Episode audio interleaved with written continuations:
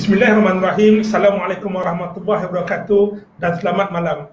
Alhamdulillah, pada malam ini kita bersama-sama lagi untuk kita dalam ruangan politik kopi membicarakan isu-isu politik semasa di Malaysia ini pada hari ini, dan juga kita melihat bagaimana isu-isu politik semasa ini memberi kesan kepada masyarakat keseluruhannya. Para hadirin yang hadir pada malam ini menonton kita secara online. Kita garapkan pada minggu ini, kita dapati yang bahawa politik di Malaysia ini dan juga krisis yang kita panggil akibat daripada COVID-19 ini sudah menjadi sesuatu yang seolah-olah nampak di luar kawalan, sehingga kerajaan terpaksa mengambil mekanisme untuk melakukan lockdown. Walau bagaimanapun, dalam masa yang sama, ada yang melihat juga walaupun kerajaan melakukan lockdown, banyak syarikat-syarikat yang diberi ruang oleh MITI untuk meneruskan operasi mereka. Hal ini menjadi satu perdebatan di kalangan massa dan juga di kalangan menteri sendiri.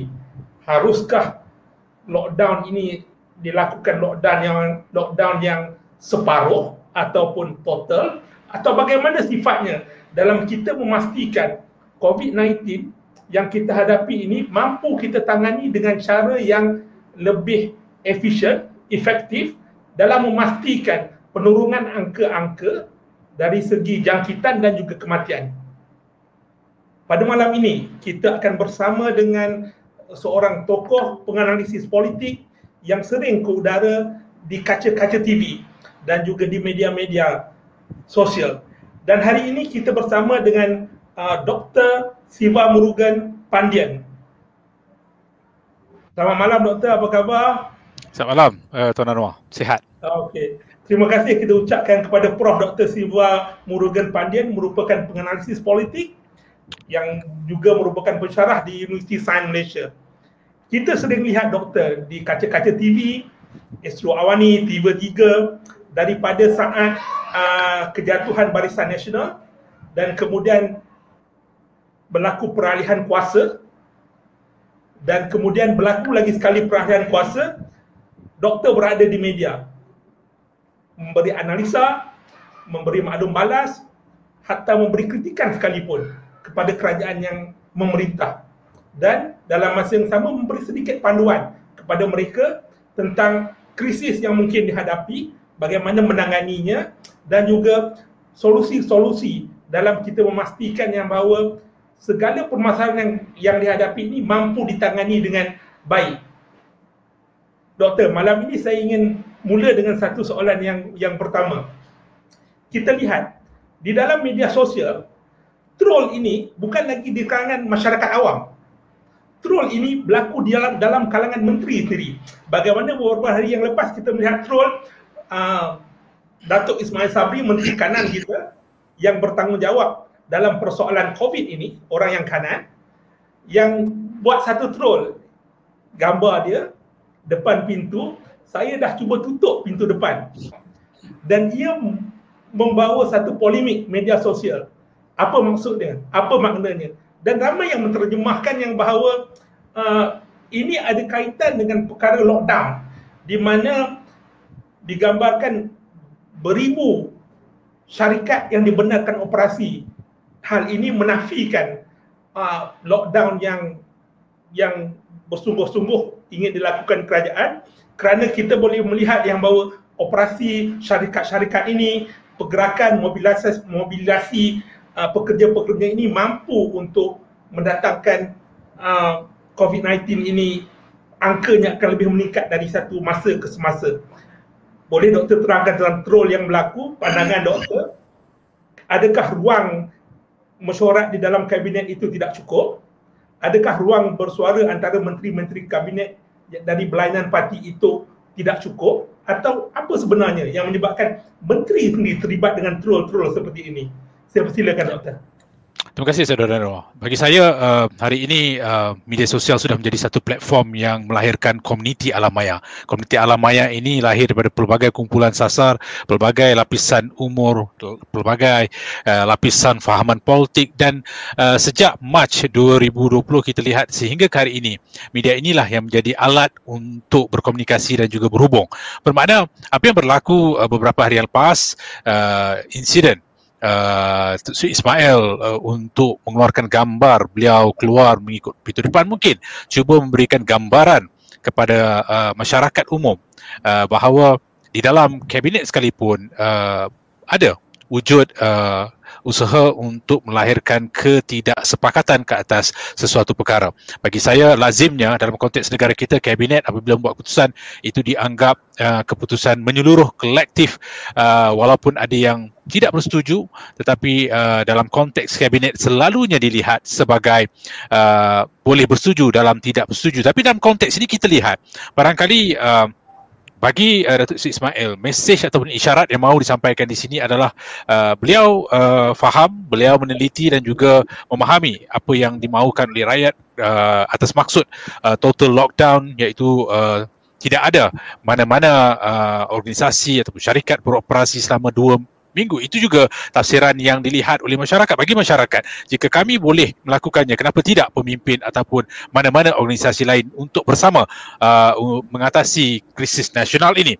Ini harus dilihat sebagai satu krisis nasional, bukannya krisis peribadi. Tapi bagi saya juga, Datuk Seri Ismail telah memapar keupayaan, kewibawaan dari sudut jawatan yang disandang, bukannya bersifat peribadi, tapi itu dilihat alat untuk menyatakan hasrat ataupun suara yang turut dirasai oleh rakyat. Barangkali bagi Datuk C Azmin, apabila memberikan kelonggaran di bawah kementerian yang dikemudi oleh beliau, mungkin ada beberapa alasan ataupun sebab, tapi akhirnya yang difahami dari sudut total lockdown adalah penutupan mutlak, bukannya separa ataupun sebahagiannya dibenarkan. Tidak sama sekali. Ia harus bersifat mutlak. Bila mutlak, kita kembali kepada Mac 2020 di mana ketika itu semuanya bersedia untuk mengikut apa sahaja syarat dan juga penetapan yang dibuat oleh pihak berwajib. Isu ini harus juga dilihat oleh pihak pentadbiran ataupun kerajaan, kerana sudah pasti kerajaan juga perlu mengurus persepsi ke atas pentadbiran ataupun usaha yang dilakukan oleh kerajaan. Dan mungkin juga selepas insiden ini yang perlu dielak adalah percanggahan di luar kabinet, bagaimana untuk menggunakan satu alat komunikasi. Ini juga kita lihat ketika Pakatan Harapan dulu, apabila wujud percanggahan dari sudut komunikasi perhubungan, itu akan boleh memberikan kesan keterhakisan sokongan kepada mereka. Jadi dalam konteks ini netizen sudah bersifat kreatif, netizen sudah boleh dilihat berupaya untuk memainkan peranan semak dan imbang. Netizen melihat bahawa tidak boleh ada double standard, tetapi peraturan yang sama. Jika itu dilakukan, saya percaya apa saja keputusan yang dibuat oleh kerajaan akan diikuti oleh netizen tanpa ada sebarang pilih kasih, tanpa ada kelonggaran untuk syarikat tertentu yang bukan bersifat essential. Jadi dalam konteks ini saya rasa perlu berhati-hati apabila kita mengeluarkan SOP, apabila kita membuat penetapan ke atas syarat ataupun apa saja yang boleh dilakukan oleh warga ataupun syarikat ataupun organisasi. Itu mesti jelas. Bukannya kita menyatakan sesuatu hari ini dan kemudian melakukan U-turn ataupun perubahan tertentu sehingga mengelirukan. Dalam konteks ini, barangkali ada satu pihak yang perlu memantau secara berterusan supaya perkara ini tidak diulang. Ini sudah berlaku beberapa kali sehingga rakyat merasa bosan dan juga kecewa atas beberapa tindakan. Walaupun senyap, itu agak berbahaya untuk pihak berwajib sebenarnya. Ya, Noah. Okey, Doktor. Doktor, adakah ini akan melebarkan lagi defisit kepercayaan rakyat kepada bagaimana keputusan itu dibuat? Dan juga bagaimana kerajaan Perikatan Nasional ini untuk mereka dapat menangani kepelbagaian pendapat, kepelbagaian corak kepimpinan dan kepelbagaian cara sudut pandang dalam keadaan mereka dari pelbagai politik yang berbeza. Kita percaya yang bahawa Datuk Ismail Sabri daripada UMNO, Azmin daripada Parti Keadilan Rakyat yang keluar dan nampak agak rapat dengan Bersatu. Jadi pelbagai kelompok ini nampaknya tidak ditangani dengan baik. Bagaimana jurang defisit kepercayaan rakyat tentang keputusan kerajaan pada hari ini? Tidak, bagi saya sebenarnya ini merupakan peluang bagi kerajaan untuk memulihkan semula keyakinan dan kepercayaan. Jika ia dibuat secara telus, ia dibuat secara berintegriti, ada accountability yang mana rakyat akan menilai dan juga menunjukkan sokongan jika dilakukan secara tersusun, licin dan juga lancar. Di sini bukan soal perbezaan fahaman politik. Sudah pastilah pesaing politik ataupun musuh politik akan melihat keburukan dan bukannya kelebihan. Dan dalam konteks ini juga, dalam mana-mana parti politik sekalipun, pasti akan ada jurang perbezaan pandangan. Tetapi bagaimanakah untuk meraihkan perbezaan itu, menjadikan ia sebagai satu titik pertemuan ke arah pergerakan bersama dalam menangani isu krisis ini? Saya rasakan walaupun berbeza dari sudut aliran fahaman politik, tetapi Perikatan Nasional sudah dibina atas pemahaman bahawa inilah kerajaan yang sedang memerintah dan juga mentadbir urus negara kita. Jadi sesiapa sahaja di dalam konteks tersebut harus melihat bahawa tindakan kolektif itu akan juga memberikan cerminan kepada rakyat bahawa usaha sedang dilakukan secara berterusan, secara holistik dan juga menyeluruh untuk menangani isu yang sedang kita hadapi. Begitu juga bagi saya, jika kerajaan boleh bersama dengan pihak pembangkang, kita jangan melihat pembangkang ini sebagai pembangkang dari sudut politik, tetapi melihat mereka sebagai pesaing politik dan dalam isu tertentu boleh bersama, duduk bersama dan juga menunjukkan keupayaan untuk menangani isu ini dari sudut rakyat. Barulah kita mampu untuk mempamer konsep yang dinamakan sebagai merakyatkan kepimpinan. Bagaimana kita mampu untuk memastikan bahawa walaupun wujud perbezaan fahaman politik, ritual, etnik, agama, kepercayaan sekalipun, tetapi bila datang kepada krisis nasional, kita boleh bersama. Bermakna dalam konteks ini, kerajaan boleh sebenarnya memilih untuk turut membawa parti-parti lain walaupun ada satu jawatan kuasa di mana pemimpin dari negeri pembangkang sekalipun turut serta. Tapi saya melihat dalam ruang yang lebih besar, kalau kita perhatikan mungkin beberapa personaliti yang besar, yang banyak memberikan pandangan dan juga tafsiran ke atas apa yang sedang berlaku, itu boleh duduk semeja. Itu tidak akan mencerminkan kelemahan kerajaan, tapi akan menunjukkan kematangan untuk bersama dan mengenepikan politik. Begitu juga dalam kerangka Perikatan Nasional, walaupun ada perbezaan dari sudut pemahaman politik, dari sudut percaturan politik, tapi ketika ini semuanya harus mempunyai satu suara. Satu suara itulah yang dicari melalui komunikasi politik. Saudara Anwar. Tapi Doktor, kita melihat perkara yang sepenting itu yang dibincangkan, yang dibicarakan di dalam war room, di dalam mereka menangani isu-isu ini dan nampaknya tak selesai. Malahan bukan sahaja tak selesai. Perkara-perkara tersebut keluar daripada bilik yang sepatutnya menjadi diselesaikan awal, nampaknya tidak selesai, dibawa ke media sosial oleh menteri. Rakyat mula tidak yakin dengan keputusan bersama itu dan dalam masa yang sama ada kelemahan-kelemahan dalam memberi kelulusan untuk syarikat-syarikat beroperasi. Jadi adakah menteri ini tak ada WhatsApp group ataupun ada orang live WhatsApp group? Maksudnya komunikasi itu sangat tidak berkesan pada hari ini, Doktor. Apa pandangan Doktor? Ya, saya setuju. Saya setuju. Dari awal saya katakan bahawa isu utama di sini adalah komunikasi. Pasti ada WhatsApp group dan dalam WhatsApp group tu barangkali ada beberapa lagi group yang ditubuhkan untuk menunjukkan pandangan yang berbeza. Tapi saya percaya Perdana Menteri tidak mahu melihat perbezaan ini berliritan. Sudah pasti beliau juga mahu melihat usaha menyeluruh dibuat agar isu sebenar ditangani dan bukannya dari sudut perspektif politik.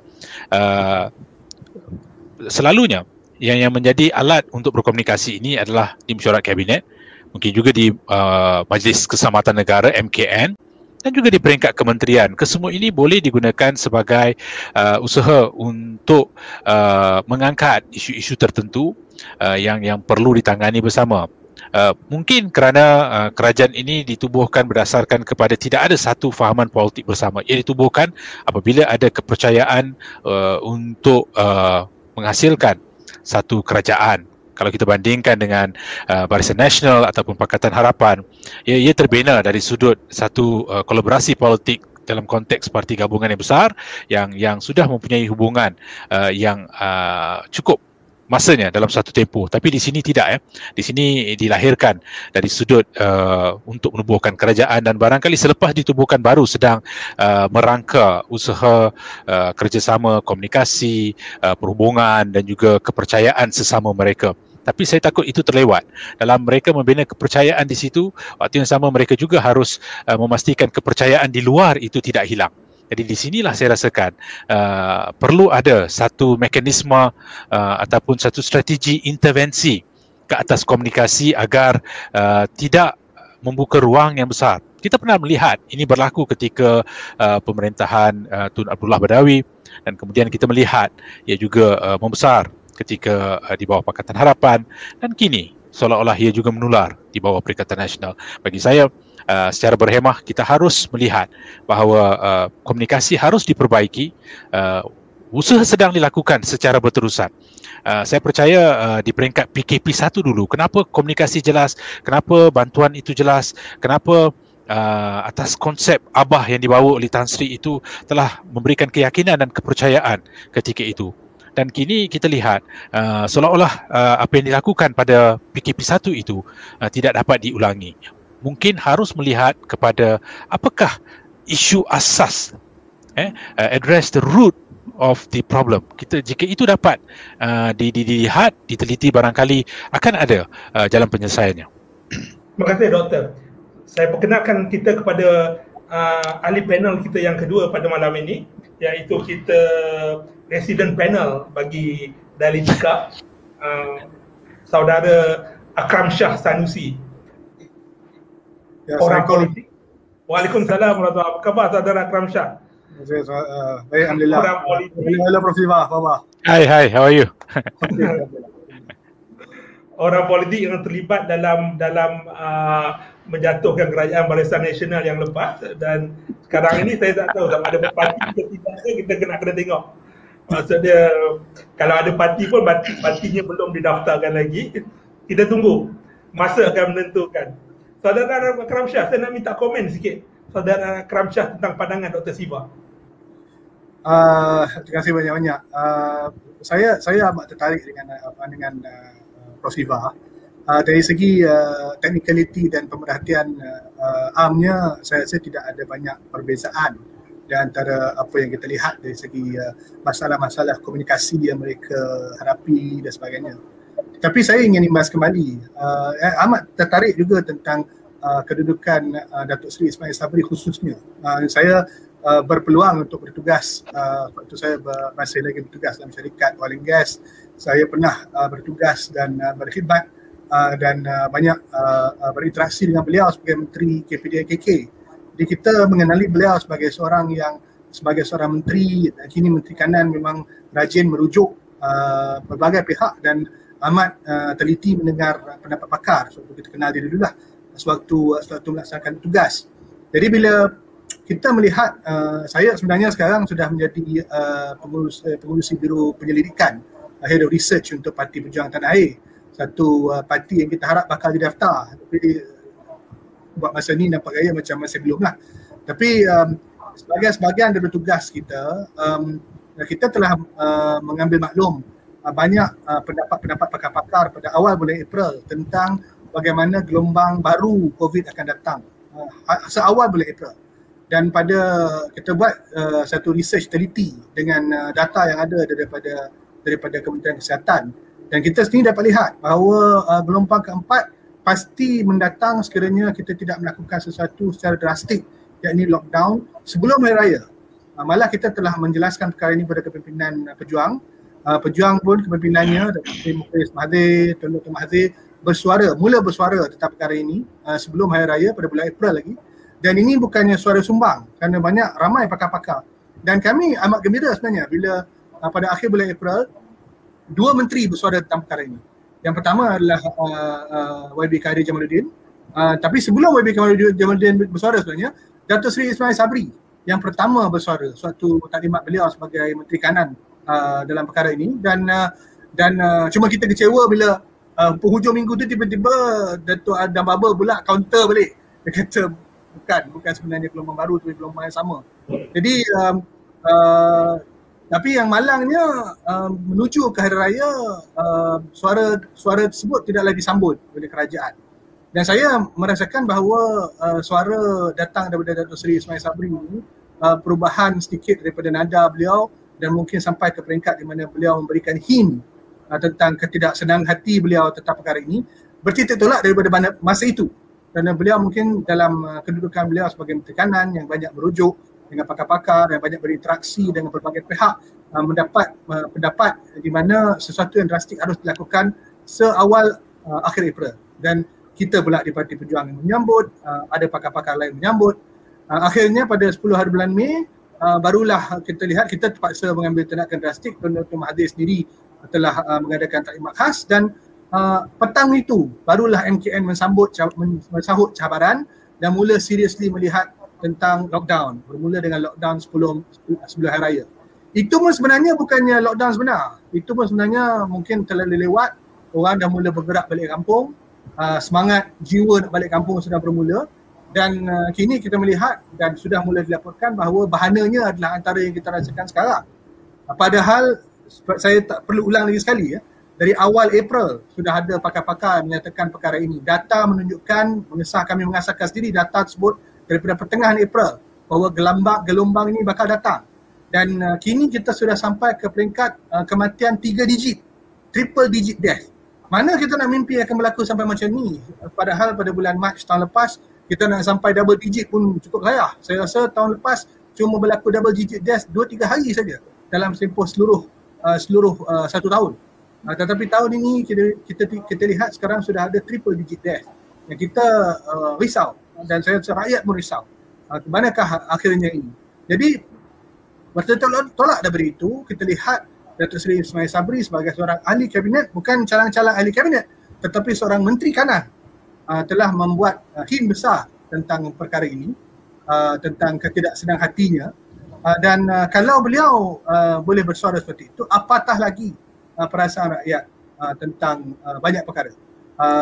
Yang sekali lagi kita mengambil contoh seorang tokoh lama, Tan Sri Noor Hisham, baru-baru ini mengeluarkan pendapat bahawa kita ada masalah besar, yakni 3Cs. 3Cs. Beliau menyatakan 3Cs tersebut adalah COVID, corruption and confusion. Yakni ini pun 3C ni, jadi dalam bahasa Melayu pun 1C 2K lah. COVID, COVID, korupsi dan kekeliruan. Jadi beliau melontarkan ini sebagai masalah pokok yang dihadapi oleh kerajaan sekarang. Yang dihadapi oleh rakyat dengan jelas adalah kekeliruan. Kekeliruan yang paling terlihat sekali dalam tempoh masa 4 hari yang sebelum ini. Sehinggakan sepanjang minggu ni lah. Sehinggakan di antara penyokong-penyokong terkuat kerajaan. Kalau kita lihat, tidak boleh dinafikan bahawa betul banyak mereka dalam bidang perniagaan merupakan antara penyokong kerajaan ini, kerana mereka mahukan kestabilan. Negara kita telah mengadakan satu peralihan kuasa dengan aman, alhamdulillah, pada 2018. Banyak mempertikaikan sebab ia membawa kestabilan. Ia akan dilaksanakan dengan stabil, tetapi alhamdulillah ia terlaksana. Cuma masalahnya kerajaan itu kerajaan baru dan tidak sempat untuk menenangkan keadaan dan menunjukkan kebolehannya dengan sepenuhnya. Barang 22 bulan tiba-tiba jatuh. Dan jatuh pula timbul dengan satu kerajaan yang hodgepodge, yang di kalangan mereka-mereka yang sebelum ini bermusuhan. Dan memang kalau dikatakan Pakatan Harapan dulu tidak ada ideologi, kerajaan yang sekarang ini lagilah tidak ada ideologi. Sebab datang daripada kelompok-kelompok yang dulunya berlawanan daripada 3 pihak pada PRU lepas. PAS, Barisan Nasional dan apa yang dikatakan, boleh dikatakan sisa-sisa Pakatan Harapan lah, betul, yang terkeluar atau menyingkirkan diri dari Pakatan Harapan, yakni betul serpihan Bersatu dan juga serpihan PKR. Jadi saya kata serpihan lah sebab saya pejuang kan, kita tahu ya serpih buat kita. Jadi bila mereka bersama, kita rasa bahawa masuknya mereka ke dalam senario di mana mereka kerajaan dan dalam kerajaan yang krisis, cukup tidak stabil. Dan tetapi kerana mungkin ada krisis, tak terlihat sangat kecamuknya, sehinggalah baru-baru ni yang kita tengok pertelingkahan yang berlaku dan membawa kegusaran pertambahan, sehingga kan kelompok-kelompok peniaga pun sekarang sudah gusar. Kenapa? Sekejap rujuk pada MITI, sekejap bukan MITI lagi tapi kepada pelbagai kementerian, kemudian kembali ke MITI, dan akhirnya pihak polis pula menyatakan surat-surat mana-mana kementerian pun boleh ambil, kerana polis pun jadi keliru yang mana yang lebih baik, yang mana lebih sesuai, yang mana boleh. Dan sementara itu, seminggu dalam tempoh hidup rakyat, seminggu dalam tempoh perniagaan, yang dikatakan oleh Tan Sri Noor Hisham bagaimana lockdown akan memberikan ongkos 2.4 ribu juta sehari pada ekonomi, maaf, pada kerajaan, sudah pun berlaku. Sebab apa? Sebab lockdown itu kelihatan tidak terurus, tidak dirancang dengan baik, padahal kerajaan ini sudah dalam masa tempoh 1 tahun lebih menguruskan sepatutnya COVID. Kenapa ada kekeliruan? Yang kita katakan korupsi, yang dikatakan korupsi itu kita akan bincang sedikit kemudian, rasanya lebih sesuai. Terima kasih. Saya nak potong sikit, minta maaf. Dalam keadaan yang berlaku ini, maksudnya kita melihat yang bahawa di kalangan kerajaan ada komunikasi error di kalangan kerajaan ataupun satu ketidaksepakatan. Tapi dalam masa yang sama saya nak tanya pada parti pembangkang, Pejuang, Keadilan, Amanah, Warisan, sanggupkah mereka ini berjiwa besar untuk duduk bersama-sama dengan kerajaan menyelesaikan masalah ini tanpa meletakkan partisan itu sebagai satu tembok penghalang? Saya rasa itu tidak menjadi isu. Malah kalau kita ini, dan ini on the record ya, ada yang mencabar Tun Dr. Mahathir Mohamad selepas Pakatan Harapan jatuh, selepas naiknya Perikatan Nasional, kenapa beliau kelihatan lambat bersuara, kenapa beliau kelihatan lambat menyerang Perikatan Nasional, terutama sekali pada awal-awal tempoh pemerintahan atau kerajaan Perikatan Nasional. Beliau menjawab dengan jelas, kita sudah mula krisis, kita berikan masa 3 bulan untuk kerajaan melaksanakan sesuatu. Tetapi selepas 3 bulan, kelihatan tidak ada apa-apa perubahan dan tidak ada apa-apa yang betul-betul dikatakan mantap dengan menguruskan krisis. Ya betul, lockdown tu betul lah lockdown. Tapi kenapa tidak ada susulan daripada lockdown tersebut? Adakah mereka fikirkan selesai saja lockdown tu, it's back to normal? Padahal satu dunia telah memberikan kesedaran, satu dunia menyedari bahawa kita mengatakan kita masuk ke dalam satu alam baru, era baru, new normal baru. Dan sebagai satu kerajaan, mereka sepatutnya ada satu kepekaan. Kehadapan ni perlu perancangan lebih teliti, kerana pandemik tidak pernah berakhir dengan tempoh 3 bulan sahaja. Pandemik SARS tempoh hari pun mengambil masa setahun sebelum dia betul-betul stabilize negara-negara daripada terancam, dan malah beberapa tahun lepas tu masih ada impaknya lagi. Jadi nak katakan pembangkang tidak boleh duduk sepakat, Pakatan Harapan sendiri pun telah bersedia dan telah mengirimkan 3 orang wakil ke dalam jawatankuasa menamatkan darurat. Cuma mereka tertanya-tanya, peranan mereka dah mesyuarat 6 kali, katanya dah mesyuarat 6 kali oleh Tan Sri Arifin baru-baru ini, pengurusi jawatankuasa tersebut, telah mengatakan dah mesyuarat 6 kali. Tetapi apakah hasil ataupun apakah value kepada mesyuarat tersebut? Dan mandat jawatankuasa ni adalah untuk tamatkan darurat saja ke? Kalau untuk menamatkan darurat saja, itu yang jadi terpinga-pinga dan tertanya-tanya Pakatan Harapan. Kenapa untuk tamatkan darurat saja? Kenapa tidak diberikan peluang untuk pihak pembangkang memberikan lontaran baik dan positif? Dan kalau kita nak tengoklah contoh terbaik bagaimana seorang tokoh pembangkang boleh berkhidmat dengan cukup hebat dalam menangani COVID. Pengurusi jawatankuasa menangani COVID-19, saya tak pasti nama resminya apa dia, untuk negeri Selangor, adalah bekas Menteri Kesihatan kita, Datuk Dr. Zul. Dan kalau kita lihat, negeri yang antara yang paling mantap sekali pergerakan mereka untuk menangani COVID-19, independent and together, berasingan dan bersama dengan kerajaan Peringkat Kebangsaan, kerajaan federal adalah negeri Selangor. Saya malah amat mengagumi usaha-usaha Datuk Seri Syamudin, Menteri Besar pada masa ini, kerana kelihatan mereka lebih agresif. Contohnya apabila kerajaan Malaysia, kerajaan Perikatan Nasional teragak-agak ingin melaksanakan MCO, EMCO atau sebagainya, kerajaan negeri Selangor mengumumkan terus, tak boleh, kena buat MCO untuk 4 daerah, dan akhirnya kerajaan federal terpaksa akur. Malah wilayah persekutuan terpaksa menurut apa yang sebagai tindakan susulan kepada kerajaan negeri Selangor. Jadi kalau kerajaan pembangkang di peringkat negeri boleh bergerak dan boleh mendengar cakap pakar, boleh bergerak seiring dengan kerajaan federal, saya rasa persoalan sama ada pembangkang boleh duduk bersama dan bekerjasama dengan kerajaan pusat itu tidak menjadi isu. Isu besarnya adalah apa yang kerajaan pusat dibuat. Adakah kerajaan pusat ni mahu atau bersedia untuk mendengar, mahu untuk bersedia untuk bergerak, dan mahu untuk dan bersedia untuk melakukan yang benar yang sepatutnya.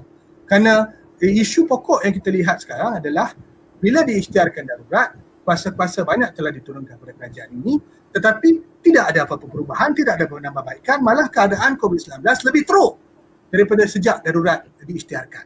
Ini pertama kali dalam sejarah Malaysia di mana selepas darurat diisytiharkan, keadaan atau sebab yang diberikan untuk mengisytiharkan darurat itu jadi lagi parah selepas darurat itu diisytiharkan. Dan kalau kita lihat pun, perkara-perkara yang dinyatakan oleh menteri-menteri daripada kerajaan rasa macam tak masuk akal. Contohnya, apabila MCO ini dilaksanakan, seluruh Malaysia bergema bunyi, memohon-mohon, meminta-minta, merayu-rayu agar moratorium dikenakan semula pada segala pinjaman-pinjaman untuk seluruh rakyat seperti mana telah dilaksanakan pada PKP yang pertama. Dan apa yang dikatakan oleh Menteri Kewangan kita adalah kerajaan tidak ada kuasa untuk melaksanakannya. Tapi kerajaan macam mana tak ada kuasa kalau sekarang ni darurat? Kalau darurat, dan yang peliknya, pada awal darurat diisytiharkan bulan Januari, dikatakan darurat ini adalah untuk berbincang dengan pihak swasta bagaimana untuk hospital-hospital ataupun pusat-pusat kesihatan swasta boleh digerakkan, digunakan untuk menangani COVID-19. Ini pun kita lihat lambat, tapi setidak-tidaknya kita lihat ada pergerakan. Yang lambatnya bukannya dari segi wad, ya, sebab wad-wad private hospital memang banyak sekarang dah buka untuk COVID-19, tetapi yang kita katakan adalah klinik-klinik untuk vaccination program, semua tu lambat, itu dah lambat. Tapi yang pelik je, dah lepas 6 bulan, dah lepas 5 bulan, Menteri Kewangan tak tahu yang dia ada kuasa untuk menangani isu bank dan moratorium ni, padahal darurat. Terima kasih saudara Akram Shah. Saya pergi kepada Prof Siva. Prof Siva sebagai pensyarah sains politik yang lama, yang berkaliber, ramai yang juga menimbulkan isu. Saya nak lompat sikit kepada isu parlimen kita sekarang ni, Prof Siva. Ya. Di mana dalam isu parlimen kita, Datuk Seri Azalina, Timbalan Speaker, ada menyatakan keperluan untuk mengadakan sidang parlimen sama ada secara fizikal maupun secara maya.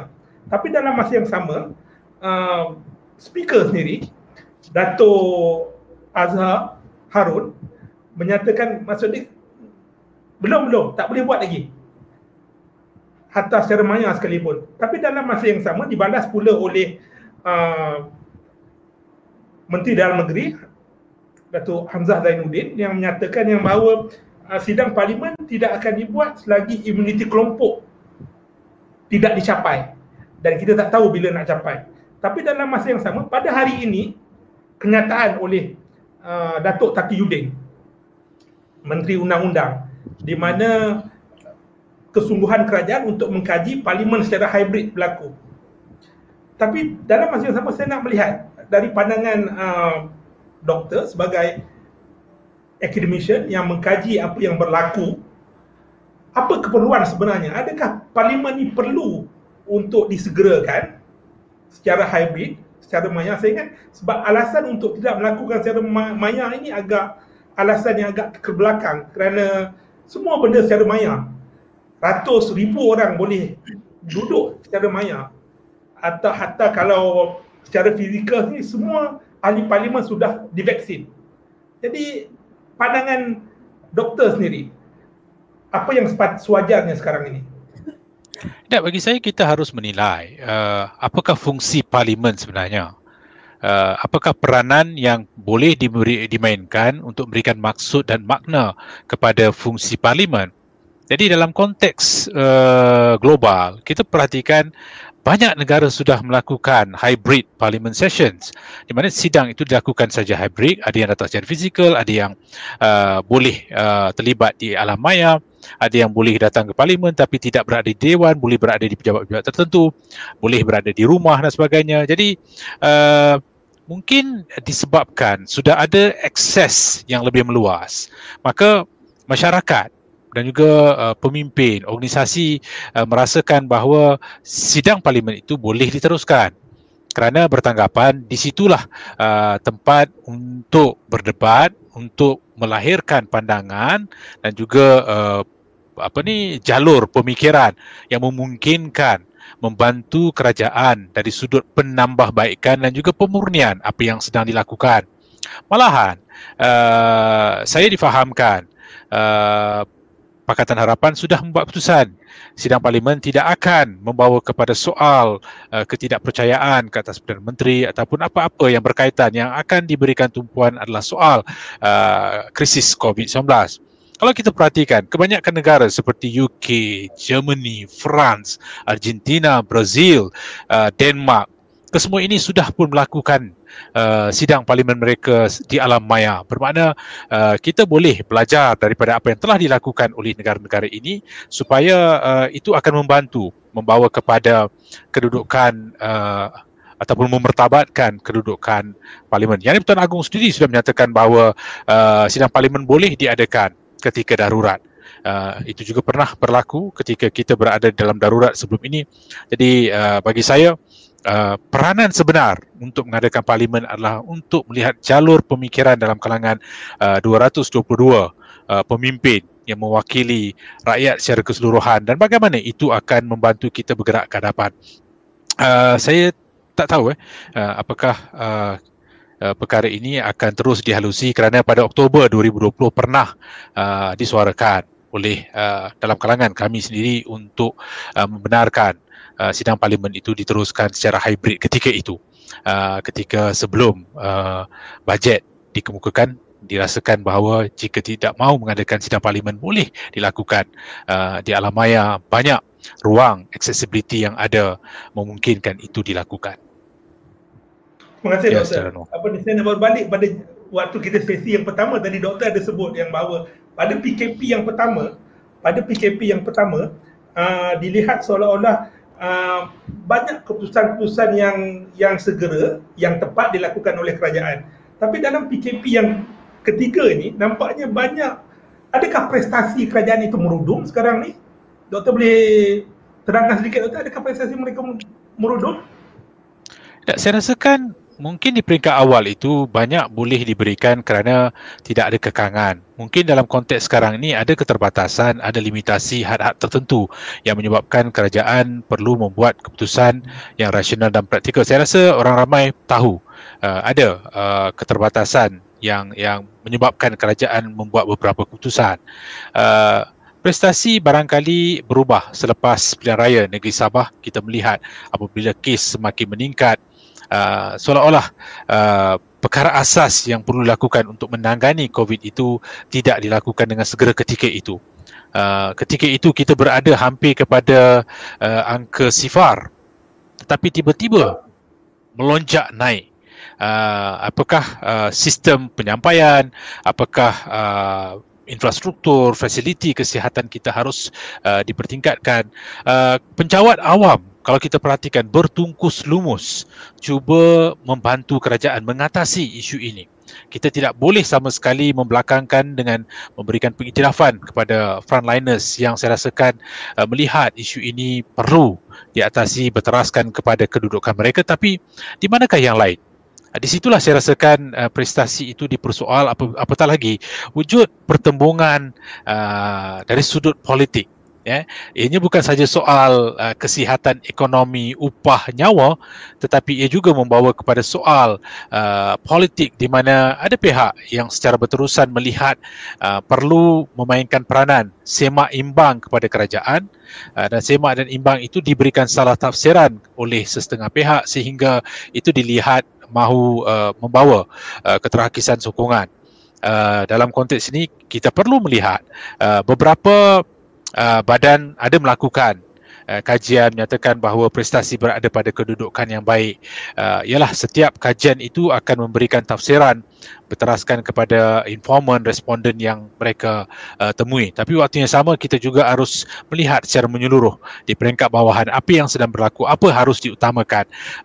Di sini bukan soal prestasi sebenarnya, tetapi bagaimana kita mampu untuk meningkatkan semula keupayaan rakyat dalam menangani isu ini, khususnya mereka yang terhimpit, yang berada dalam keadaan tertekan mentalnya, emosinya. Kita banyak merujuk kepada syarikat dan juga organisasi yang memerlukan keuntungan, tapi bagaimana dengan mereka yang kehilangan pekerjaan, bilangan anak yang ramai? Bagaimana mereka mahu berhadapan dengan kemelut ini jika tidak diberikan bantuan itu? Sebab itu saya rasakan moratorium ataupun apa saja bantuan itu yang boleh dilakukan harus diteruskan. Itu akan membantu sebagaimana kita lihat prestasi pada PKP1 dulu, Saudara Noor. Adakah kerajaan menanganinya dengan baik pada waktu ini? Saya rasakan kerajaan sedang berusaha untuk menanganinya. Sebab itulah kita lihat bila ada lompang-lompang kelonggaran seperti percanggahan pandangan dan juga beberapa tindakan yang membuat seolah-olah keputusan asal itu boleh diubah, ada kelonggaran. Jadi orang ramai mula persoalkan.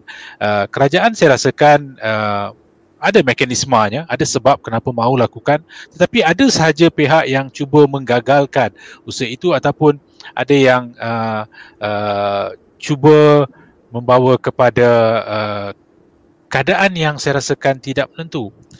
Tidak ada kerajaan yang mahu menjatuhkan kerajaannya sendiri. Tidak ada kerajaan yang mahu melihat rakyatnya berada dalam keadaan yang teruk. Tetapi dalam keadaan sekarang ni, saya rasakan apa yang boleh kerajaan lakukan adalah untuk mengenal pasti punca dan juga asas kepada isu yang sedang berlarutan. Jika itu boleh dikenal pasti, mungkin akan membantu pemulihan secara berterusan. Beberapa keputusan di bawah Majlis Keselamatan Negara yang kerap kita lihat dikeluarkan, tapi kemudiannya diubah. Jadi bila diubah, itulah saya rasakan membawa impak kepada kerajaan. Ya, Saudara Anwar.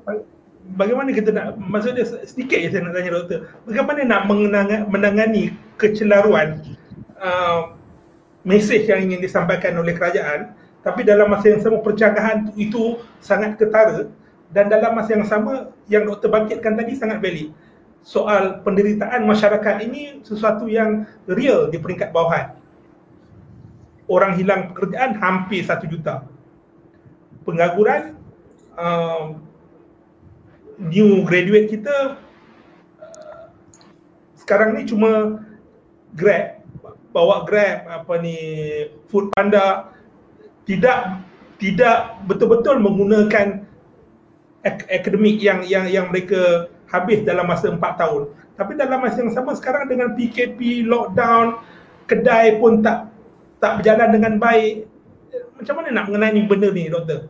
Sebab saya nampak benda ni, komunikasi ni satu benda yang penting, dan dalam masa yang sama ia boleh menyelesaikan banyak masalah lain.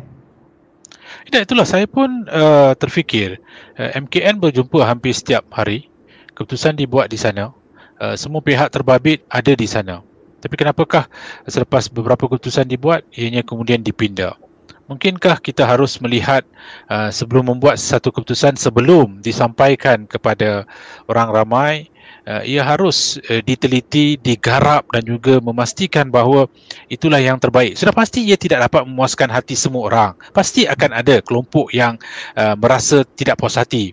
Tetapi majoriti harus bersama dengan apa saja keputusan yang dibuat. Dan dalam konteks ini perlu saya ulang, komunikasi, perhubungan, dan juga apa saja yang mahu disenaraikan itu mestilah yang bersifat rasional, praktikal, tidak ada perubahan, tidak ada tindakan yang boleh dipersoalkan. Perlu ada strategi dan juga intervensi yang sesuai. Bila intervensi yang sesuai itu tidak jelas, ialah mungkin dalam kalangan T20, M40 itu jelas, tapi bagaimana dengan di bawah ini yang tidak ada akses yang cukup ke atas maklumat, informasi? Ialah kita lihat, saya bagi satu contoh, apabila ada satu kelompok itu melanggar SOP, kertas siasatan dibuka, tapi bila sebahagian pula disaman. Dan di sinilah saya rasakan wujud percanggahan. Bukan salah pihak berwajib, tetapi mungkin ada kelonggaran yang diberikan. Waktu yang sama ada pihak yang mengambil keputusan ketetapan yang terlalu rigid. Jadi kalau dari awal dikatakan, okeylah kita berikan amaran kalau kesalahan pertama, kemudian baru didenda. Tapi kita lihat apa yang berlaku dalam beberapa minggu yang lepas, seolah-olah wujud kluster-kluster tertentu itu memberikan impak kepada kerajaan. Kerajaan berani membuat keputusan, kerajaan berani mengambil tindakan yang tidak popular, tapi akhirnya kita lihat impaknya terlalu besar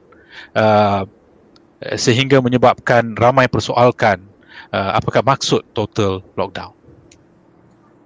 Terima kasih Dr. Siva. Saya berbalik kepada sahabat kita, saudara Akram Shah. Saya keluar sikit daripada topik lockdown, topik PKP, topik apa yang berlaku, vaksin. Saya nak bertanya pasal isu dalam politik kopi malam ini. Untuk isu antarabangsa, saya ingin bertanya kepada saudara Akram Shah berkenaan dengan pesawat daripada Israel yang masuk di dalam ruang udara Malaysia, yang mendapat kebenaran daripada Kementerian Pengangkutan. Itu satu isu yang mana kita tahu konflik Israel Palestin, sikap masyarakat Malaysia secara keseluruhan, sikap kerajaan Malaysia secara keseluruhan, tapi ianya agak bertentangan apa yang dilakukan apabila kebenaran diberi kepada pesawat Israel. Itu yang pertama. Yang kedua, pesawat daripada China, 16 pesawat daripada China yang disebut menceroboh tanpa kebenaran, di mana saudara Datuk Seri Syamudin kita menyatakan yang bahawa China big brother untuk Malaysia, tapi dalam masa yang sama nota bantahan juga dikeluarkan kepada China. Jadi apa sebenarnya yang berlaku mengenai wilayah kedaulatan kita, hubungan kita dengan China, hubungan kita dengan Israel? Apa sebenarnya permainan yang sebenarnya? Saudara Akram Shah. Terima kasih. Saya sebenarnya terpanggil untuk membawa menjalin satu hubungan di antara apa yang berlaku dari segi perkara tersebut. Sama juga dengan apa yang berlaku dengan pengurusan COVID ni, sama juga dengan apa yang berlaku dengan pembatalan cabotage policy exemption untuk pembaikan kabel untuk internet sebelum ini, juga di bawah MOT. Sama juga dengan cara kerajaan ini menangani dengan tidak sesuainya, pengurusinya pun semua dah dibuang sekarang apabila ada pelanggaran LRT di Kuala Lumpur. Ini semua adalah simptomatik oleh satu kerajaan yang sebenarnya ini yang boleh tiba-tiba terkeluar NIM dan sampai lanjut sekarang orang mengatakan kerajaan ini gagal. Kenapa? Satu kerajaan bukannya kerjanya untuk mengurus saja. Satu kerajaan kerjanya adalah untuk memimpin. Memimpin ada beberapa elemen. Ini mungkin dari segi teori dia lebih pakar Profesor Siva lah. Minta maaf kalau ada yang lari dari teori sikit, tapi daripada pendapat saya, daripada apa pemerhatian saya adalah pemimpin ini satu haruslah boleh membuat keputusan, dan keduanya haruslah boleh membuat keputusan yang tepat dari segi atau sebaik-baiknya dari segi apa yang boleh dikatakan moral right ataupun apa yang dikatakan benda yang benar dilaksanakan oleh kerajaan itu. Dan benar ada berbagai konteks. Benar itu ada berkait dengan prinsip-prinsip nilai-nilai negara, prinsip-prinsip dan nilai-nilai masyarakat dalam negara tersebut dan sebagainya. Tetapi pada masa yang sama, yang ketiganya adalah ia harus menghormati apa yang terletak dalam sanubari rakyat kita. dari segi the will of the people, jiwa rakyat yang akan menyokong kerajaan ke arah mana. Jiwa rakyat kalau kerajaan melaksanakan satu yang popular, yang tidak popular pun, tapi rakyat boleh memahami perkara tersebut adalah necessary apabila jelas matlamat yang hendak dicapai oleh kerajaan. Jadi dalam kes pencerobohan ni, memang sepatutnya yang kes kapal terbang Israel masuk tu memang tak sepatutnya masuk langsung. Kenapa dibenarkan untuk masuk ceroboh dalam ruang udara kita begitu rupa? Malah isu ni sebenarnya timbul bukan di Malaysia dulu. Isu ni timbul di Indonesia. Di mana negara Indonesia tidak membenarkan pesawat masuk ke dalam ruang udara Indonesia. Dan tiba-tiba dipersoalan pula, kalau Indonesia tidak benarkan keluar, macam mana pesawat tu boleh sampai ke Singapura? Barulah keluar cerita kata yang kerajaan kita membenarkan. Kenapa dibenarkan? Dan inilah berbalik juga kepada persoalan yang dikatakan oleh Prof. Siva tu. Keputusan dibuat, mungkin keputusan dialih, keputusan dibuat, mungkin keputusan ditukar. Kalau pengurusi prasarana boleh dibuang kerja, dipertanggungjawabkan kerana salah laku dalam cara layanan tersebut terhadap beliau, terhadap media, layanan beliau terhadap mangsa-mangsa LRT, kenapa dari segi prinsip yang menekan dan menyentuh perasaan masyarakat Malaysia tentang isu Palestin, tidak pula kita melihat Menteri Transport meletak jawatan ataupun pengurusi mana-mana badan yang telah dipertanggungjawabkan tentang perihal kapal terbang ni masuk keluar meletakkan jawatan. Kenapa pula tiba-tiba boleh huha begitu sangat apabila kapal terbang dari China ni masuk? Padahal kapal terbang transport kita tidak ada masalah dengan China, tidak ada pertelingkahan dengan China, boleh diperjelaskan mungkin sebagai satu kesilapan bila kita lihat kapal terbang yang masuk tu, kelihatan kapal terbang transport, dan tiba-tiba baru-baru ni terdedah pula, oh rupa-rupanya kapal terbang ni bukannya ceroboh kawasan negara Malaysia, ceroboh kawasan EZ kita saja. Jadi nampak macam ada apa, satu kerajaan yang macam jadi persoalan pada masyarakat. Satu, you tahu ke buat kerja you? Itu satu. Yang keduanya, apa je nilai yang sebenarnya dipegang oleh masyarakat? Dan bila kita katakan dia bertimbal balik ataupun berhubung kait dengan kredibiliti mereka dalam segala aspek, untuk COVID-19 ni amat-amat serius dan amat-amat sensitif. Apabila Perdana Menteri boleh menyatakan bahawa nilai ekonomi, nilai setiap hari lockdown kepada kerajaan adalah 2.4 ribu juta. Apabila Menteri Kewangan boleh kata nilai kepada setiap hari kepada lockdown adalah 1% GDP ataupun 100 juta pekerjaan, dan kemudian naiklah jadi 2.4 pekerjaan. Pada masa sama 60 orang meninggal sehari. Jadi adakah kerajaan ini mengatakan bahawa mereka sudah ada nilai kepada nyawa rakyat? 2.4 ribu juta sama dengan 60 nyawa. Jadi sekarang bila dah naik jadi double 126 dua hari lepas, adakah itu bermaksud sekarang boleh lockdown? Sebab nilai itu dah melampaui daripada 24 ribu juta. Ini menyentuh bukan soalan kredibiliti kerajaan tentang sama ada mereka boleh melakukan tugas saja, tapi sama ada mereka membayangi nilai-nilai masyarakat kita. Kalau nilai-nilai masyarakat kita adalah tidak boleh kita menerima Palestin terus ditindas dan tiba-tiba kita boleh memberi peluang pula sedikit sekelumit pun pada kerajaan Israel yang kapal terbang resminya boleh melalui ruang angkasa kita. Kalau kerajaan boleh pula melihat ada nilai RM1 kepada nyawa walau seorang rakyat. Ini adalah perkara-perkara yang rakyat kita merasakan, ini tak betul ni. Ini tidak menggambarkan nilai diri saya. Ini bukan soal keputusan kerajaan ambil kerana berani, kerana perlu melaksanakan sesuatu yang betul walaupun tidak popular. Tapi sesuatu yang menyentuh, benar-benar menyentuh diri kita sebagai masyarakat, dan kini kita lihat tidak ada kemungkinan pun kerajaan ini semakin popular sekarang. Kerana apa? Memang kerajaan semakin tidak popular. Bagi setiap manusia yang kena infection, bagi setiap manusia yang masuk ke quarantine, bagi setiap manusia yang ada kematian, yang kelilingnya, the first degree of separation, second degree of separation, puluhan, ratusan rakyat bagi setiap kematian dan infection kini terkesan secara langsung dengan COVID. Kalau pada bulan Mac, bulan April, bulan Jun tahun lepas, kita tengok yang infection double figures, triple figures at most. Kemudian kita lihat kematian 1-2. Lengkungan yang tersentuh dengan COVID ini begitu kecil. Saya sendiri secara personal tersentuh kerana keluarga di Indonesia yang ada kematian, yang ada jangkitan. Tapi sekarang saya sendiri ada sepupu berbapak dah meninggal. Ini saya seorang. Kalau yang lain yang lebih dekat, apatah lagi. Jadi kalau kerajaan ini tidak berhati-hati, apa yang mereka katakan ataupun apa yang mereka laksanakan, there is a direct sensitivity, direct line to perkara-perkara yang amat dekat dengan rakyat. Dan kita tidak boleh melihat rakyat sekarang dan kerajaan tidak ada hak sekarang untuk meminta rakyat bersabar. Saya berikan sebab kenapa. Kita melihat kerajaan ada tempoh lebih setahun untuk merancang senario yang ada sekarang. Tetapi kita tidak nampak pun hasil daripada perancangan tersebut.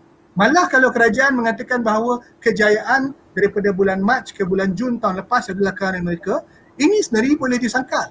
Kenapa?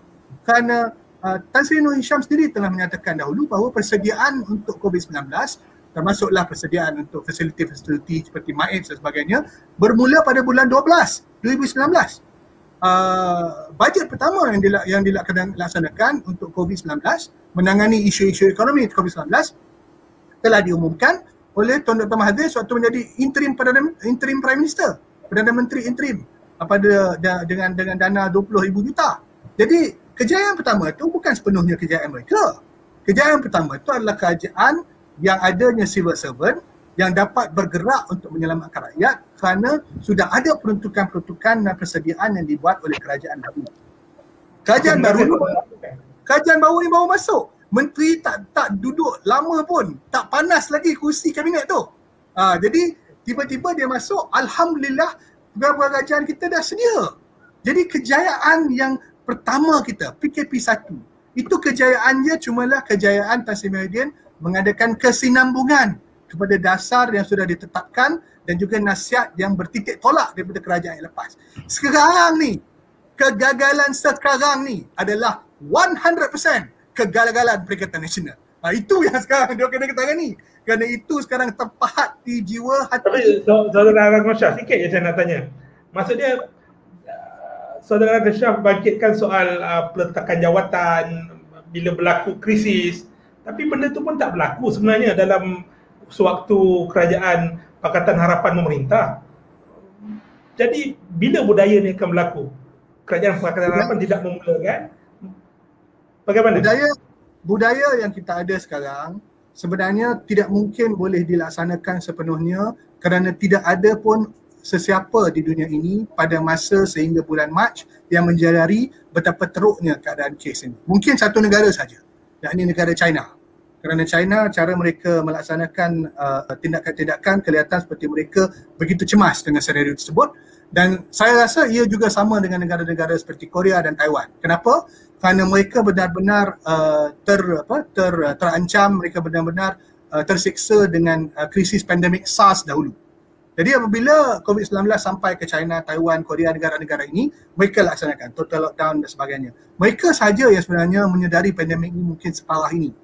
Tapi kita pun, pada tempoh kerajaan Pakatan Harapan pun, itu pun masih lagi bibit-bibit pertama. Kita fikirkan mungkin paling teruk pun SARS. Tetapi persediaan sudah bermula. Persediaan sudah bermula. Dan bila masuk bulan Mac, apa yang perlu dilaksanakan oleh kerajaan dan pegawai kerajaan yang menasihati Perdana Menteri kita pada masa itu adalah kita sudah sediakan sekian. Ini adalah feedback dari WHO, inilah feedback daripada negara-negara lain yang kita boleh contohi. Maka kita laksanakan lockdown. Dan alhamdulillah ia berjaya. Tetapi susulan kita tengok negara-negara lain. Negara-negara lain melaksanakan perkara-perkara, negara-negara yang banyak kematian. Amerika Syarikat, United Kingdom, Italy, vaccination programnya jauh lebih lancar dari kita. Betul. Saya bangkitkan tadi soalan Pakatan Harapan. Maksudnya saudara bangkitkan soal peletakan jawatan bila ada berlaku krisis, kematian. Tapi perkara tersebut tidak berlaku dalam suatu Pakatan Harapan. Maksudnya Perikatan Nasional pun tak berlaku, Pakatan Harapan pun tak ada berlaku. Pertanggungjawapan menteri atau sesiapa untuk meletak jawatan juga tidak berlaku. Maksudnya okey, maafkan saya. Tapi siapa yang sepatutnya meletakkan jawatan pada zaman Pakatan Harapan atas krisis apa? Kita melihat yang baru. Kalau kita nak cakap sekarang tentang krisis mencetuskan sebab untuk orang meletak jawatan, dalam Malaysia ni memang tak banyak budaya orang meletakkan jawatan kerana krisis. Tapi saya boleh tanya balik dan saya boleh cabar balik, adakah menteri yang boleh letak jawatan atau perlu meletakkan jawatan pada zaman Pakatan Harapan? Yang dipecat, yang diminta meletakkan jawatan ada. Datuk Dr. Mazli. Itu ada. Itu berlaku. Dan ada sebab-sebab yang tidak didedahkan kerana itu mungkin di bawah OSA dan sebagainya. Tetapi jelas keluar bahawa Kabinet Datuk Mahathir pada masa itu telah menjelaskan beliau diminta untuk meletakkan jawatan atas sebab-sebab tertentu. Dan kita tahu rakyat banyak tidak happy, atau adalah pihak-pihak tertentu, bukan mungkin rakyat, yang tidak happy dengan beliau sebagai menteri. Tetapi beliau mengambil tanggungjawab. Beliau meletakkan jawatan. Jadi kalau nak kata Pakatan Harapan tidak ada meletakkan jawatan, baru-baru ni lagi menarik. Lucintong mendedahkan bahawa menteri yang selepas itu akan minta letak jawatan adalah YB. Jadi jangan nak kata Pakatan Harapan tidak ada peletakan jawatan, ada. Tapi pada saya itu menarik sebab jarang-jarang berlaku peletakan jawatan. Daripada zaman BN dulu pun jarang-jarang berlaku. Ni sekarang ni zaman Perikatan Nasional ada contoh-contoh terang-tantang yang katanya patutnya letak jawatan, seperti contoh menteri yang datang balik daripada Turki langgar SOP. Lepas tu, lepas pula daripada langgar SOP, tak letak jawatan. Kita ada menteri yang macam-macam lah. Ini ada luar jajat. Kalau nak bagi contoh, kita boleh buat list panjang. Ada banyak kes yang kita boleh kongsikan. Tapi tak apa. Ini Prof, saya pun balik kepada perkara pesawat Israel dan juga China, di mana Datuk Seri Syamudin menyatakan soal nota bantahan yang akan dihantar. Kedutaan China akan dipanggil. Dari segi hubungan politik antarabangsanya, Doktor, apa yang boleh Doktor bangkitkan di sini, Doktor? Pencerobohan laluan udara bukan kali pertama. Kerap kita lihat ia berlaku, dan sudah pasti dua perkara yang harus kita lihat di sini adalah soal kedaulatan negara dan juga soal keselamatan negara. Dan dalam konteks itu sudah pastilah nota bantahan perlu dihantar. Waktu yang sama kita hormati hubungan dua hala di antara kedua benua negara. Tetapi bagi Malaysia, mereka committed untuk memastikan bahawa aliran udara atau mana-mana aliran sekalipun tidak harus boleh dicerobohi. Barangkali dalam konteks China ini, saya rasa kita mempunyai satu hubungan yang luar biasa sehingga kita melihat hubungan itu perlu terus dipertahankan. China sendiri juga menyatakan bahawa hubungan itu perlu dipertahankan.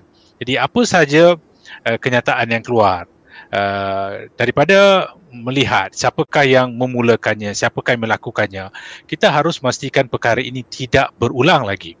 Bagaimanakah kita mau menangani, memastikan ia juga tidak akan menjejaskan kredibiliti negara kita, dan ia juga tidak akan menjejaskan reputasi hubungan dengan negara luar yang lain. Kenapakah kita sering menjadi tumpuan? Saya pun tak tahu kenapa kerap kali Malaysia yang menjadi tumpuan. Adakah kerana kita mempunyai sifat untuk berkompromi dengan memberikan kebenaran, tidak seperti Indonesia ataupun Singapura maupun negara-negara lain? Di situlah kita harus boleh perbaiki kedudukan keselamatan negara kita.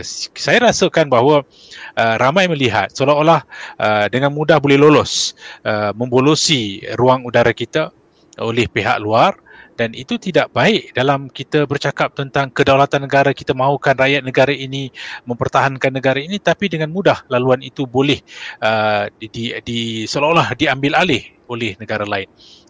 Apakah kita tidak punya satu sistem yang utuh, yang ampuh, yang memungkinkan kita melakukan kawalan yang jauh lebih ketat? Apatah lagi China dikatakan mempunyai sistem yang jauh lebih baik daripada negara kita. Apakah kita tidak mempunyai kemudahan ataupun infrastruktur yang boleh digunapakai untuk mengatasi isu ini? Ini bukan sahaja isu hubungan antarabangsa, international politics ataupun regional politics, tapi lebih daripada itu kita juga harus melihat soal keselamatan negara. Terima kasih, Doktor. Minta komen sikit tentang title abang besar. Bukan orang kecil yang beri gelaran tersebut, Datuk Seri Syamudin. Abang besar. Saya rasakan itu menunjukkan keakraban hubungan. Dalam konteks 2-3 tahun yang lepas, hubungan dengan China, khususnya apabila duta yang lepas di Malaysia, duta China di Malaysia, beliau telah mengubah persepsi ke atas China melalui serampang dua mata, melalui mekanisme ataupun kaedah metodologi yang digunakan untuk meningkatkan hubungan dengan negara kita. Jadi saya rasakan walaupun ada yang merasakan seolah-olah kita merasa kerdil kepada China, tapi saya melihat lebih besar. Saya melihat itu merupakan satu keakraban di antara dua buah negara yang boleh bersifat resiprokal, yang saling lengkap-lengkapi, yang saling perlu memerlukan di antara satu sama lain. Sudah pasti sebagai salah satu superpower ataupun kuasa besar, kuasa gergasi, hubungan itu penting, dan itu mungkin ada impaknya dengan kuasa-kuasa besar yang lain, tapi bagi saya ialah ketika itu ramai yang menyuarakan rasa tidak puas hati kenapa Malaysia menyuarakan kedudukan seperti itu, seolah-olah merasa kecil daripada negara itu. Bagi saya, kenyataan itu keluar daripada seorang pemimpin selaku Menteri Luar Negara yang melihat hubungan itu intim, maka digunakan konotasi yang menganggap seolah-olah itu adalah hubungan kekeluargaan. Itu tidak merendahkan kita. Tidak, bagi saya tidak. Bagi saya tidak sama sekali. Bagi saya kita harus melihat di luar skop. Seolah-olah negara kita diperkecilkan, walaupun ketika itu kritikan secara besar-besaran adalah menyatakan bahawa kita mengalah, kita seolah-olah tidak mahu dilihat sama tinggi dengan China. Bagi saya melihat isunya di situ adalah isu hubungan berteraskan kepada konsep constructive engagement yang kerap kali digunakan dalam sains politik, di manakah hubungan secara konstruktif itu bertujuan untuk melakukan penambahbaikan ke atas hubungan, memastikan bahawa hubungan itu tidak akan terjejas disebabkan oleh beberapa perkara yang pernah juga berlaku sebelum ini di antara China dan Malaysia. Yalah, kritikan pasti ada yang bertanggapan bahawa Malaysia merendahkan martabat dan juga kedaulatannya, tapi dalam konteks ini saya percaya kita harus bergerak ke hadapan melihat dalam skop yang besar. Hubungan itu sebenarnya adalah hubungan yang jauh lebih besar yang memungkinkan China turut memainkan peranan yang penting dalam konteks hubungan dua hala di antara Malaysia dan juga China. Ya, saya tak boleh setuju, minta maaf Prof, tapi saya tak boleh setuju pendapat tu. Sebab apa, ini bukannya orang yang kecil yang datang untuk membuat persembahan kononnya yang inilah abang besar dan sebagainya. Dan ia tidak ada apa-apa provokasi ataupun tak ada konteks pun yang memaksa kita untuk merendah diri. Malah ada juga yang tertanya-tanya apakah pentingnya untuk ada interaction ataupun spesifik atau khusus dengan negara China pada masa tersebut. Yang berlakunya sekarang, yang jelas dalam international punya konteks kita sekarang adalah sensitivity sekitar Kepulauan Spratleys bila kata tentang China. Dan juga konteks tentang obor,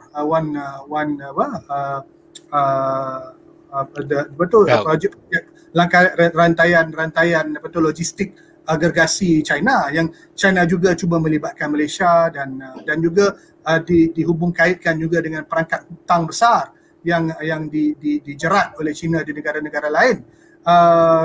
Projek-projek gergasi zaman Barisan Nasional dulu seperti ECRL dan sebagainya. Ada banyak sejarah yang berkait antara Malaysia dan China. Dan bila disebut kata kita mula memanggil China sebagai abang besar, ini bukan konteks yang kita dengar apabila kita menjalin semula hubungan dengan China zaman Tun Razak dulu. Ini tiba-tiba membawa kita bayangan-bayangan mimpi-mimpi ngeri zaman dulu apabila kita terpaksa hantar bunga emas kepada Siam, kepada China. Jadi lepas ni macam mana kita nak panggil Thailand pakcik besar, kita nak panggil India sepupu besar, panggil Amerika Syarikat bapak pula. Macam mana ni? Kita satu negara yang sovereign. Kita bukanlah negara yang besar, tetapi kita negara yang sebelum ini begitu tegas dalam kedudukan yang berkecuali. Kita tidak ambil apa-apa kedudukan di mana kita menyokong jadi adik kecil ke, jadi little brother ataupun special relationship dengan mana-mana pihak. Dalam kita melaksanakan tersebut, kita tidak angkuh. Kita menyatakan bahawa kita bersahabat dengan semuanya. Kalaulah kita dengar Datuk Seri Syamudin mengatakan inilah sahabat besar kita, saya rasa tidak akan ada masalah daripada mana-mana pihak pun untuk menyatakan bahawa ini adalah sahabat besar kita. Tetapi kalau kita katakan abang, ini adalah satu konotasi dan mungkin ada sensitiviti kebudayaan yang lebih lagi. Dan juga ada sensitiviti sejarah peribadi sendiri Tan Sri Datuk Seri Noor Hisham, Datuk Seri Syamudin sebagai seorang menteri yang begitu veteran dalam hubungan antarabangsa yang tak dapat kita fahami sebagai seorang rakyat biasa, tetapi kepekaan beliau sebagai seorang menteri yang sudah berpengalaman itu menambahkan lagi persoalan orang dan tidak membantu beliau juga apabila segala tindakan kerajaan sekarang terletak di bawah satu mikroskop yang begitu diteliti oleh rakyat. Tapi saudara Akram, apa ni, doktor memakitkan soal keakraban soal hubungan China dan Malaysia. Lah, akrab tu sahabat lah, akrab bukan je dari badik. Tidak, bagi saya begini, bagi saya kalau kita nak kata akrab, kita pun kena jaga kita punya marwah. I mean, benda-benda ni mungkin supaya saya katalah, benda ni mungkin lebih sensitif kepada setengah orang daripada yang lain. Tetapi dari segi sentuhan budaya, pada saya apabila kita kata beliau adalah seorang abang besar, itu adalah satu perkara yang amat menduki cetak. Bagi saya bukan diri merendahkan diri kita. Nak tambah sikit. Doktor, simpah sikit je saya nak tanya.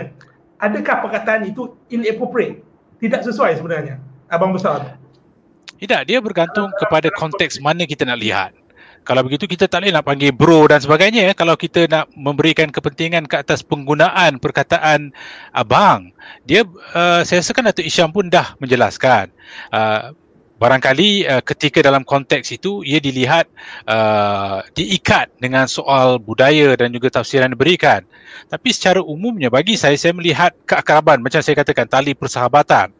Yalah, mungkin bagi Akram lebih sesuai digunakan hubungan sahabat, tapi bila digunakan abang ni dalam konteks Barisan Nasional dulu pun ada yang menyoal kedudukan rakan sekutu dalam hubungan seperti itu. Jadi bagi saya terpulang, kita boleh bersetuju dalam tidak bersetuju Akram tapi dalam konteks saya rasakan kejap.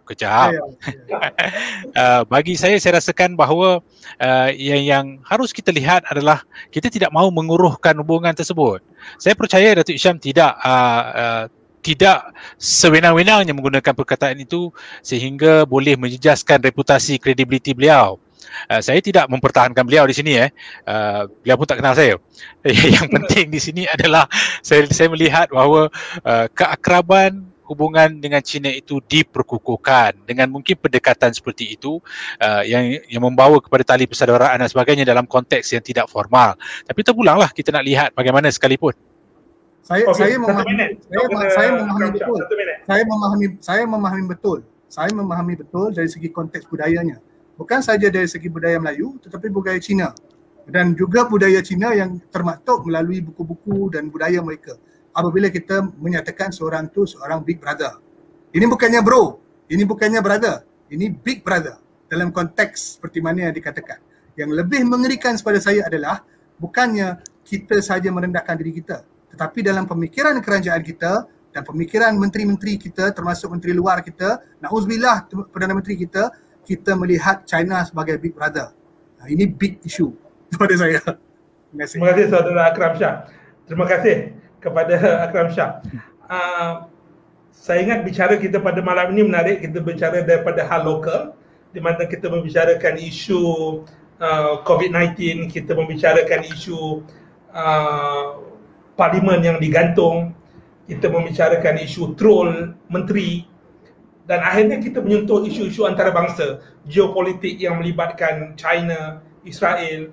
Dan saya rasa ruang ini cukup untuk kita membuat satu konklusi. Saya minta kepada Dr. Siva dan saya minta kepada saudara Akram Shah dalam 2.5 minit seorang untuk memberi konklusi kepada perbincangan kita pada hari ini dari persoalan lokal politik kepada international politik, kemungkinan-kemungkinan yang berlaku, ruang-ruang pembaikan yang boleh dilakukan dan sejauh mana kita mampu capai dalam timeline yang kita akan tetapkan. Silakan Dr. Siva dahulu. Bagi saya rasakan bahawa ini masanya bagi kerajaan untuk memulihkan keyakinan dan kepercayaan. Ini peluang yang boleh digunapakai untuk membina semula strategi dan juga intervensi agar apa saja yang dilakukan itu mampu memberikan nilai tambah kepada kerajaan dan juga rakyat. Sudah pasti kerajaan tidak boleh menyalahkan rakyat ke atas apa yang sedang berlaku. Rakyat meneliti, memahami dan juga melihat bahawa usaha yang perlu lakukan adalah untuk mengutamakan rakyat. Ada tiga perkara asas yang boleh kita lihat untuk melakukan pemulihan ke atas isu yang sedang kita hadapi. Satu, sudah pasti dari segi komunikasi. Dari awal kita bercakap tentang komunikasi, tentang perhubungan, bagaimana itu mampu untuk mendekatkan hubungan di antara pihak berwajib dan juga orang kebanyakan ataupun rakyat marhaen ini.